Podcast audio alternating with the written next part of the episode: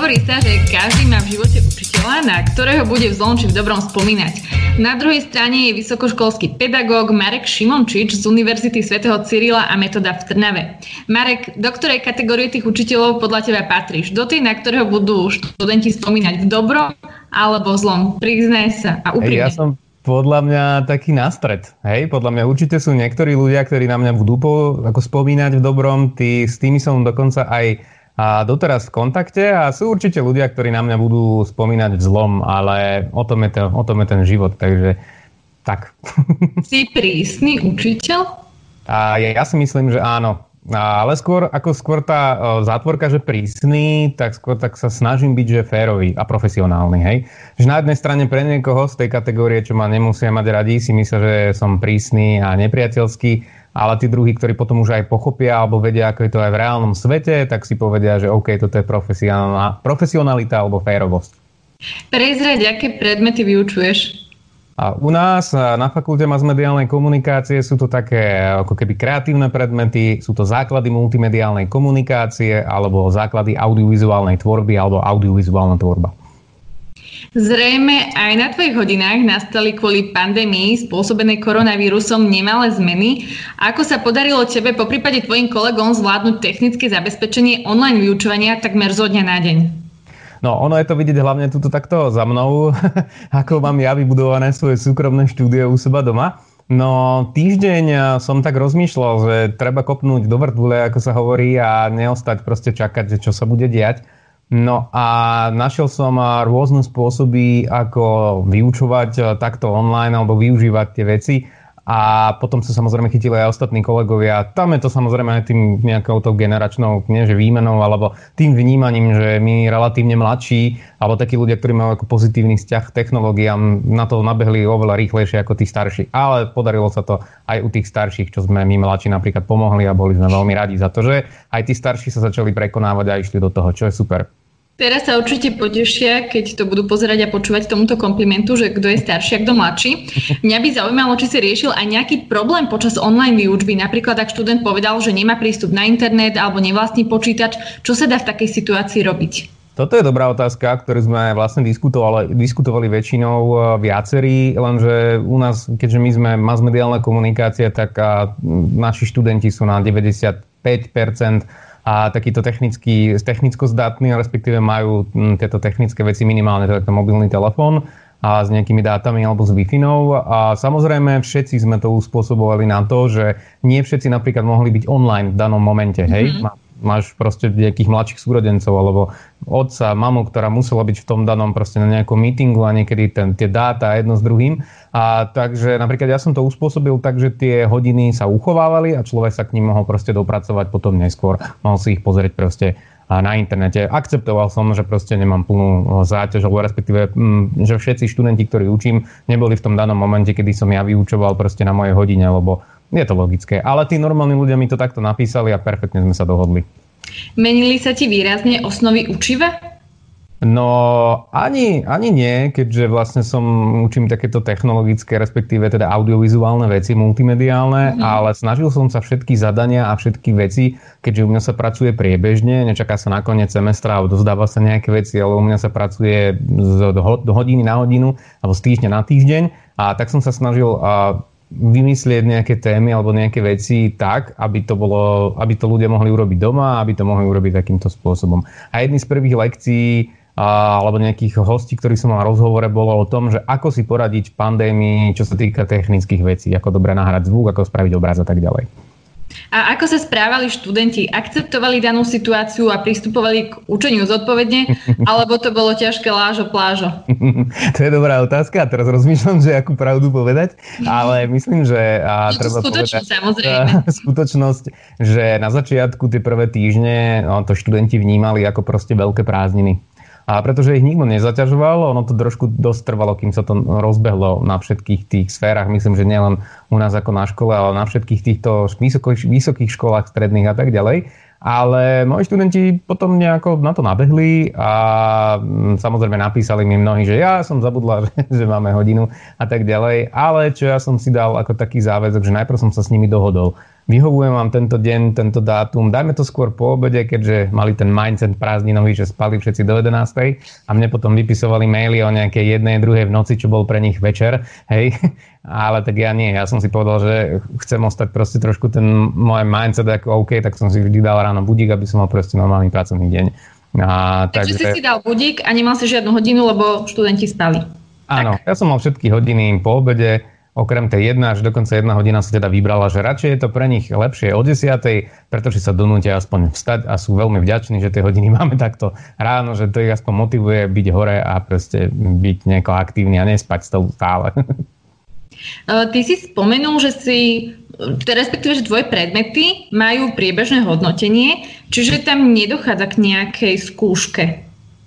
A nie, o, viac menej to bolo, na tom jednom predmete to sa dalo možno považovať ako za skúšku, ale ja som to, uspôsobil som to, pretože som tak aj vnímal, že ako v dnešnej dobe istým spôsobom skúšať, ako dobre, moje predmety sú takéto multimediálne, takže ťažko ako mám človek riadnu, riadnu skúšku, ale ja som tam dal takú možnosť, že proste robili také nejaké čiastkové zadania a tí, ktorí neboli spokojní s hodnotením, tak mali mhm. vymyslenú takú bonusovú skúšku, ktorú som robil paradoxne cez Kahoot. Neviem, či poznáš ten a systém, kde vlastne človek je to ako keby súťaž, ale dá sa cez to aj normálne skúšať. A takže to som dal iba ako bonus, keďže som vedel, že to bolo veľmi náročné, čo sa týka nejakého pripojenia, že je tam obrovský delay a tak ďalej. A tak ďalej takže... Mňa by potom možno zaujímala, zaujímalo teda nejaké sťažnosti tvojich kolegov, ktorí tých študentov museli skúšať a či vedeli, že niekto podvádza, ako to riešili? Tu ešte treba povedať, že ako, ako, o takomto čase, ako robím rozhovor, tak u nás ešte semester beží, lebo sa kvôli nejakým tým technickým veciam posunulo nejaké 3 týždne, ale mhm. teda ja, nám dal, dostali sme také povolenie, že keďže sme začali skôr učiť a nejak po týždni pauzy som hneď nabehol na túto online výučbu, my môžeme skončiť riadne. Hej? A mhm. samozrejme majú takéto technické veci a trošku ma mrzí, že to robia takým zvláštnym spôsobom moji kolegovia, že napríklad dajú tam limitovaný čas, že človek má napríklad 20 sekúnd na otázku, aby si ho aj prečítal a vyplnil. A zrovna niektoré tie otázky, ktoré kolegovia dávajú, nie sú zrovna z tých najľahších, že človek musí trošku aj pomýšľať. Takže ono je to o tej, opäť o tej komunikácii. Áno, na jednej strane myslia si, že študenti budú proste podvádzať, ale na druhej strane, možno aj ty ako začias študentstva, vieš, že ten test sa dá urobiť tak, že proste si to nevygooglia, alebo istým spôsobom si neporadia. Že vlastne musia zapojiť a musia tam dať nejaký svoj pohľad. Takže mm-hmm. tam to, to pedagogické tam by malo byť, a to nielen na vysokej, ale myslím si, že aj na strednej, na základnej škole, ak by takto ďalej tieto veci prebiehali, tak by to malo byť o tom, že nie, že idem ťa nachytať, že to nevieš, ale poď teda porozmýšľať. Ja viem, bonusová robota na to, že to človek musí opravovať, ale toto je asi najlepšia možnosť, ako spraviť to, aby ľudia neopisovali.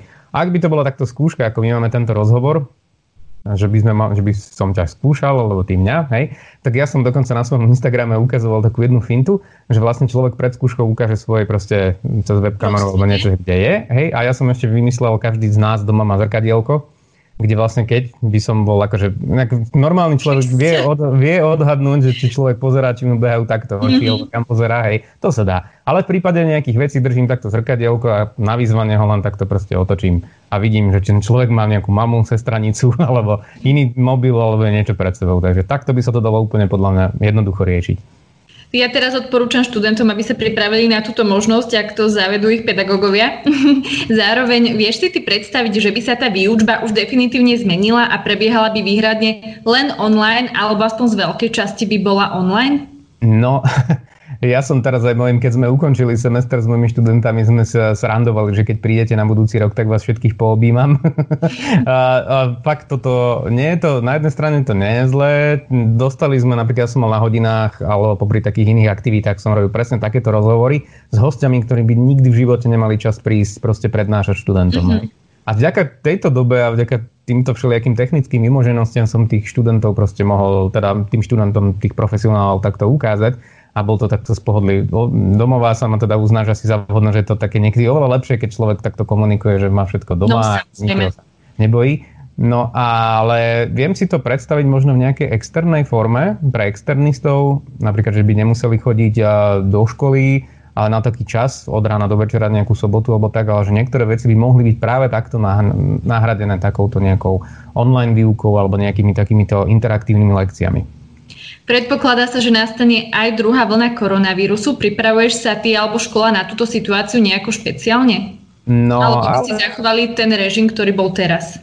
No práve, že my, o, ako môžem hovoriť u nás za našu fakultu, tak sme veľmi rýchlo proste a, na to a, nabehli, máme vybudovaný systém, vlastné rozvrhy, už aj nejakým spôsobom by sme si v momente vedeli proste uspôsobiť a, to vyučovanie. A, takže akože na tieto to, tomto by som nevedel problém, že by to pokračovalo ďalej, čo sa týka technických vecí, ale verím, že, verím, že sa to už nestane, že to bude lepšie. Ale nebol by to žiadny problém. Podľa mňa sme veľmi dobre na to zareagovali a nabehli sme na tieto veci. Blíži sa termín štátnicových skúšok, nie len teda u vás. Myslím, že vy ich mávate v lete, v auguste, trošku neskôr, ak sa nemilím. Ale teda ostatné vysoké školy ich mávajú väčšinou uh, máju. Už vieš, ako budú prebiehať tieto štátnice u vás? No, nám sa posunuli. Prvý rok mali byť tie štátnice nie v auguste, pretože nás je strašne moc a kapacitne sa to neskúšalo, nestíhalo, pardon. A tak vlastne magistri boli takto v máji a bakalári boli v auguste. Prvýkrát sme to chceli tento semester vyskúšať, že dať maj, jún, respektíve začiatok mája, koncom mája a tak ďalej. No, korona si vybrala trošku niečo iné. No a máme teraz termíny vlastne a začiatok júna, začiatok júla, čo bude podľa mňa, čo sa týka počasia, dosť akože extrém. Ale vymyslelo sa to viac menej tak, že len veľmi menšie úpravy sú tam mm, na základe tých vecí.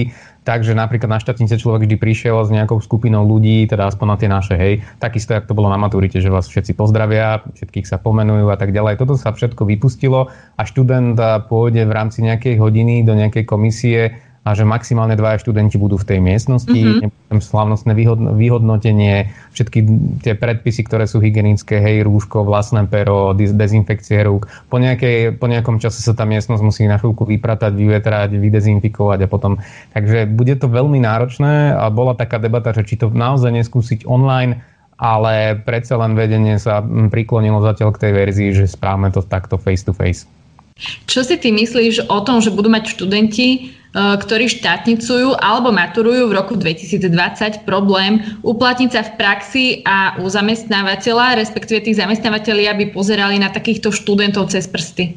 No, všímam si tie vtipy, dokonca pán premiér to vyťahol v nejakej politickej relácii, ten vtip. To si prečítal zrejme na internete, áno? Aj, určite, určite. A možno aj sama môžeš povedať, že tá doba je trošku úplne iná a už podľa mňa dosť sa dáva na to, že čo ten človek vie, nie aký má papier. Mm-hmm. Že to má napísané nejaké, neviem, či tebe, alebo sa niekedy stalo, že sa ťa niekto pýtal, aké si mala známky na maturitnom vysvedčení alebo na štátnice. Občiaľ nie.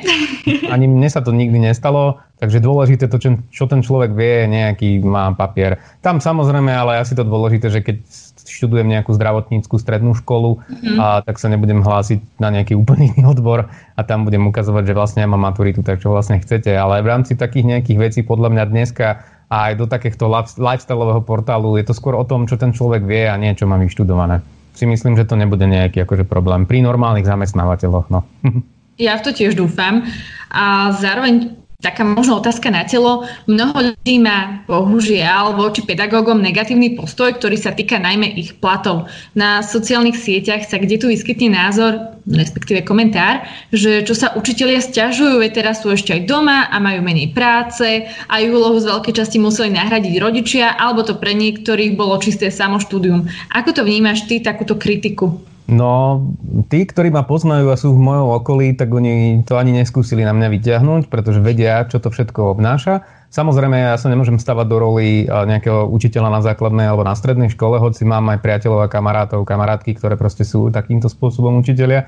Ale mám asi to šťastie, že sú to takíto naozaj normálni ľudia, ktorí pochopili, že o čom to je. Že to nie je naozaj o tom, že poďme naháňať nejaké známky a robiť si nejaké čiarky, čo som odučil, ale naozaj mám tú úlohu, že poď, idem tým študentom, učiteľ, žiakom niečo vysvetliť, aby proste ostali, mali nejaké vedomosti. Hej. Moje hodiny, ktoré boli oficiálne, verejné, napríklad ja som učil teda cez Facebook, a tak na tých hodinách boli dokonca aj niektorí učitelia, ktorí sa venujú nejakým multimediám, že si prišli pozrieť proste moju hodinu a potom mi spätne napísali, že ďakujem veľmi pekne za inšpiráciu, vidím, že to naozaj ide a že to sú len výhovorky niektorých uh, učiteľov. Jasné, opäť generačný problém, niektorí tí starší proste majú problém s tou technikou, nemajú k dispozícii nejakú uh, kvalitné veci, ale dnes sú to podľa mňa len výhovorky, pretože Facebook má naozaj skoro každý, dá sa povedať teda, hej, aj mobilný telefón, smartfón mm-hmm. má skoro každý a nemusím učiť cez nejaké všetky možné navrhované postupy. Stačilo byť aspoň byť v kontakte s tými študentami že, alebo žiakmi, že aspoň raz za čas. Ja som videl hodinu, kde tuším hudobná výchova prebiehala takto online, alebo čokoľvek. Takže je to vlastne o, to, o tých ľuďoch. Hej. To nie je ani o tom, tom a to učiteľstvo by malo byť nejaké poslanie. To znamená, a hlavne v tejto situácii, že kašľať na tie známky a na tie veci, to je náražka na tú maturitu alebo na tie veci, ale aby tí študenti naozaj si aspoň niečo pamätali alebo vedeli, boli v kontakte. Takže nejaká otázka, že či si za to zaslúžime peniaze, my srandujeme s kolegami, ale nie, je to pravda, že ja mám oveľa viac práce ešte ako normálne. To som chcela práve povedať, že keď si opísal, ako funguješ a že tie hodiny mávaš po obede, pretože práve ty si bol jeden z tých učiteľov, ktorí sa prispôsobili študentom, tak Chcela by som sa spýtať, či by si poradil niečo na záver možno všetkým študentom, nielen tým, ktorých učíš ty, ako pristupovať k učeniu, keď sa vlastne učiť až tak nemusia, ako prekonať lenivosť a ako možno aj z ich strany urobiť nejaký kompromis k tomu učeniu. Uh, to je dobrá otázka. a je to o nich, pretože napríklad na vysokej škole, ak to teda budete pozerať nejakí stredoškoláci alebo tak, a tak to podľa mňa žiadna vysoká škola nie je o tom, že si tam sadnem a nalejú do mňa vedomosti. Vysoká škola je o tom, že vy sa musíte chcieť niečo naučiť. A keď sa vy chcete niečo naučiť, tak a tí pedagógovia, tak ja nebudem hovoriť za všetkých, ale za tých asi teda normálnych, tak a každý máme svoje skúsenosti a tak vám naozaj tie veci dajú. Hej? A Ostáva to len už na vás, či si z toho fakt naozaj niečo odnesiete aj z týchto online lekcií, pretože ja som napríklad robil aj bonusové lekcie. Hej, som sa so študentami dohodol, mali nejaké problémy v nejakej inej technickej oblasti, ktorú som ja oficiálne neučil a dostal som takú ponuku, že keď chcete, ja vám takú lekciu online urobím, takú veľmi jednoduchú, že dobre, bolo ich 20, ale bolo to super, hej, pretože aj ja som istým spôsobom, boli sme doma všetci, hej, museli sme ostať doma, takže chcel som tiež ten čas, nie, že aby som ho zabíjal pozeraním nejakých seriálov, čomu som sa skoro vôbec nedostal, uh, tak ja som si ešte proste nie, že naložil, ale urobil som si takéto nejaké veci, že poď, všetko, čo viem, idem dať von, teraz je na to tá možnosť. Náš časový limit určený na tento rozhovor sa pomaly, ale isto blíži ku koncu, aj keď verím, že ešte by sa našlo mnoho zaujímavých otázok a odpovedí. Každopádne ja by som ti chcela poďakovať, že si si našiel čas a približil nám, ako to počas koronakrízy fungovalo u teba alebo u vás na škole. Prajem ti ešte mnoho zodpovedných študentov, málo nájdených ťahákov a nech sa ti darí. No, to u mňa ťaháky. a mne sa strašne... Pozor, strašne. Hej, a strašne sa smiem, keď mňa sa snažia proste nejakými ťahákmi dostať, aj keď mňa tak nie, ale bol som hosťom na nejakej inej hodine, kde som pomáhal kolegyne a strašne som sa na tom smial, keďže si myslia, že ešte relatívne, aj keď už mám nejaký vek, tak relatívne ešte ten mindset mám mladý, ale stále sa smiem na to, že si myslia, že má akože precikajú, hej, že si to proste nevšimneme. My všetci vieme a vidíme, že opisujete, to len vy si myslíte, že to nevieme. takže pozdravujem všetkých pozeračov, divákov a fanúšikov stránky hashtag, takže máte a buďte zdraví. Podobne, ďakujeme, čauko.